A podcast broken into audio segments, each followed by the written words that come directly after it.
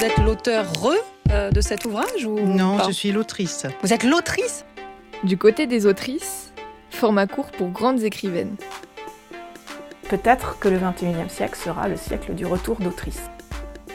Bienvenue dans Du côté des autrices, un format court qui fait de la place aux femmes dans le clan des classiques de la littérature. Marguerite Duras, c'est sûr, vous connaissez. C'est l'une des autrices françaises les plus célèbres. Mais avez-vous déjà entendu parler de Claire de Duras? Pas de lien de parenté entre les deux femmes, mais un talent littéraire certain. L'une est parvenue à se glisser parmi les figures masculines du panthéon littéraire, l'autre a peiné à faire résonner son nom jusqu'à nous.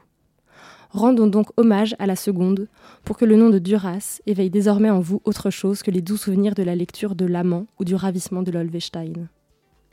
Claire de Duras est née Claire de Kersin en 1777.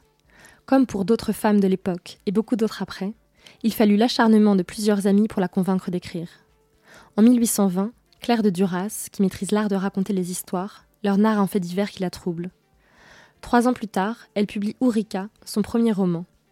Elle le publie de manière anonyme et seulement à une dizaine d'exemplaires, destinés à son entourage. Ourika, c'est un roman inspiré de l'histoire vraie d'une Sénégalaise arrivée en France à l'âge de deux ans, sauvée du bateau négrier sur lequel elle se trouvait par le gouverneur des possessions françaises du pays. Il ramène alors Ourika en France et la confie à sa sœur, qui l'éduque comme sa fille. Cette histoire parle à Claire de Duras pour plusieurs raisons. Petite fille de planteur en Martinique, mais aussi fille d'un membre de l'Assemblée constituante qui propose un plan d'affranchissement des esclaves, elle porte une réflexion sur la place des Noirs dans la société.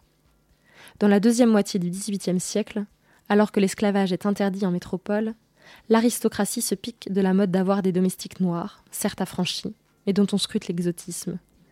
Claire de Duras met alors en scène cette intégration imparfaite, où l'on fait croire à Aurica qu'elle s'émancipera comme les autres par son éducation, alors que le racisme l'empêchera de transcender son statut. Ourika, seule femme noire dans une société blanche, incarne aussi pour Claire de Duras les sentiments de solitude extrême et de rejet auxquels elle s'est trouvée à plusieurs reprises confrontée. Des sentiments qui nourrissent la littérature romantique d'alors. Dans son roman, Claire de Duras imagine le moment désarmant où Ourika découvre, par l'intermédiaire d'une conversation surprise entre sa bienfaitrice et l'une de ses amies, qu'elle sera à jamais différente à cause de sa couleur de peau. Ce moment lui fait relire toute son enfance et la plonge dans un désespoir absolu dont elle ne peut parler avec personne. Ourika intériorise alors le regard que la société porte sur elle et sur ses origines. Elle se met à être dégoûtée d'elle-même, fuyant les miroirs et cachant sa peau par tous les artifices possibles. Désormais alerte sur sa condition, elle craint les regards qui se posent sur elle, augmentant ses sensations d'exclusion, comme elle le décrit dans cet extrait.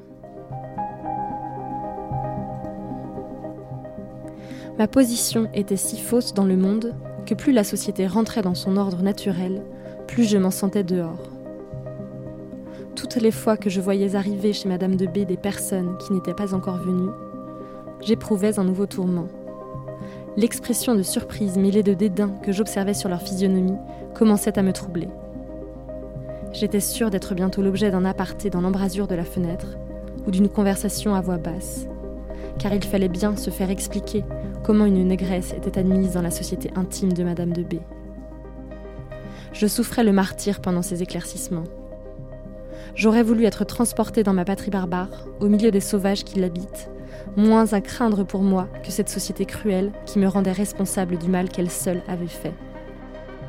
J'étais poursuivie, plusieurs jours de suite, par le souvenir de cette physionomie dédaigneuse. Je la voyais en rêve, je la voyais à chaque instant. Elle se plaçait devant moi comme ma propre image. Claire de Duras est l'une des premières, dans la littérature occidentale, avoir écrit un ouvrage dont le personnage principal est une héroïne noire, qui est aussi la narratrice du roman. Par l'originalité de son point de vue, par le désespoir absolu qu'il décrit, le roman se passe de salon en salon, forçant Claire de Duras à le publier de manière officielle pour éviter les copies pirates. Ourika devient alors une véritable référence culturelle. Mais le roman tombe progressivement dans l'oubli, comme ceux d'autres autrices de la génération de Claire de Duras, dont les talents ont pourtant été loués par Chateaubriand ou Stendhal. C'est grâce à une réédition, en 1993 en Angleterre, que le roman a recommencé à susciter l'intérêt qui lui était dû et que Claire de Duras a été réhabilitée. Des autrices comme elle, il y en a des centaines à redécouvrir. On se retrouve donc dans un mois avec une autre femme ayant la force d'une autrice classique. À bientôt!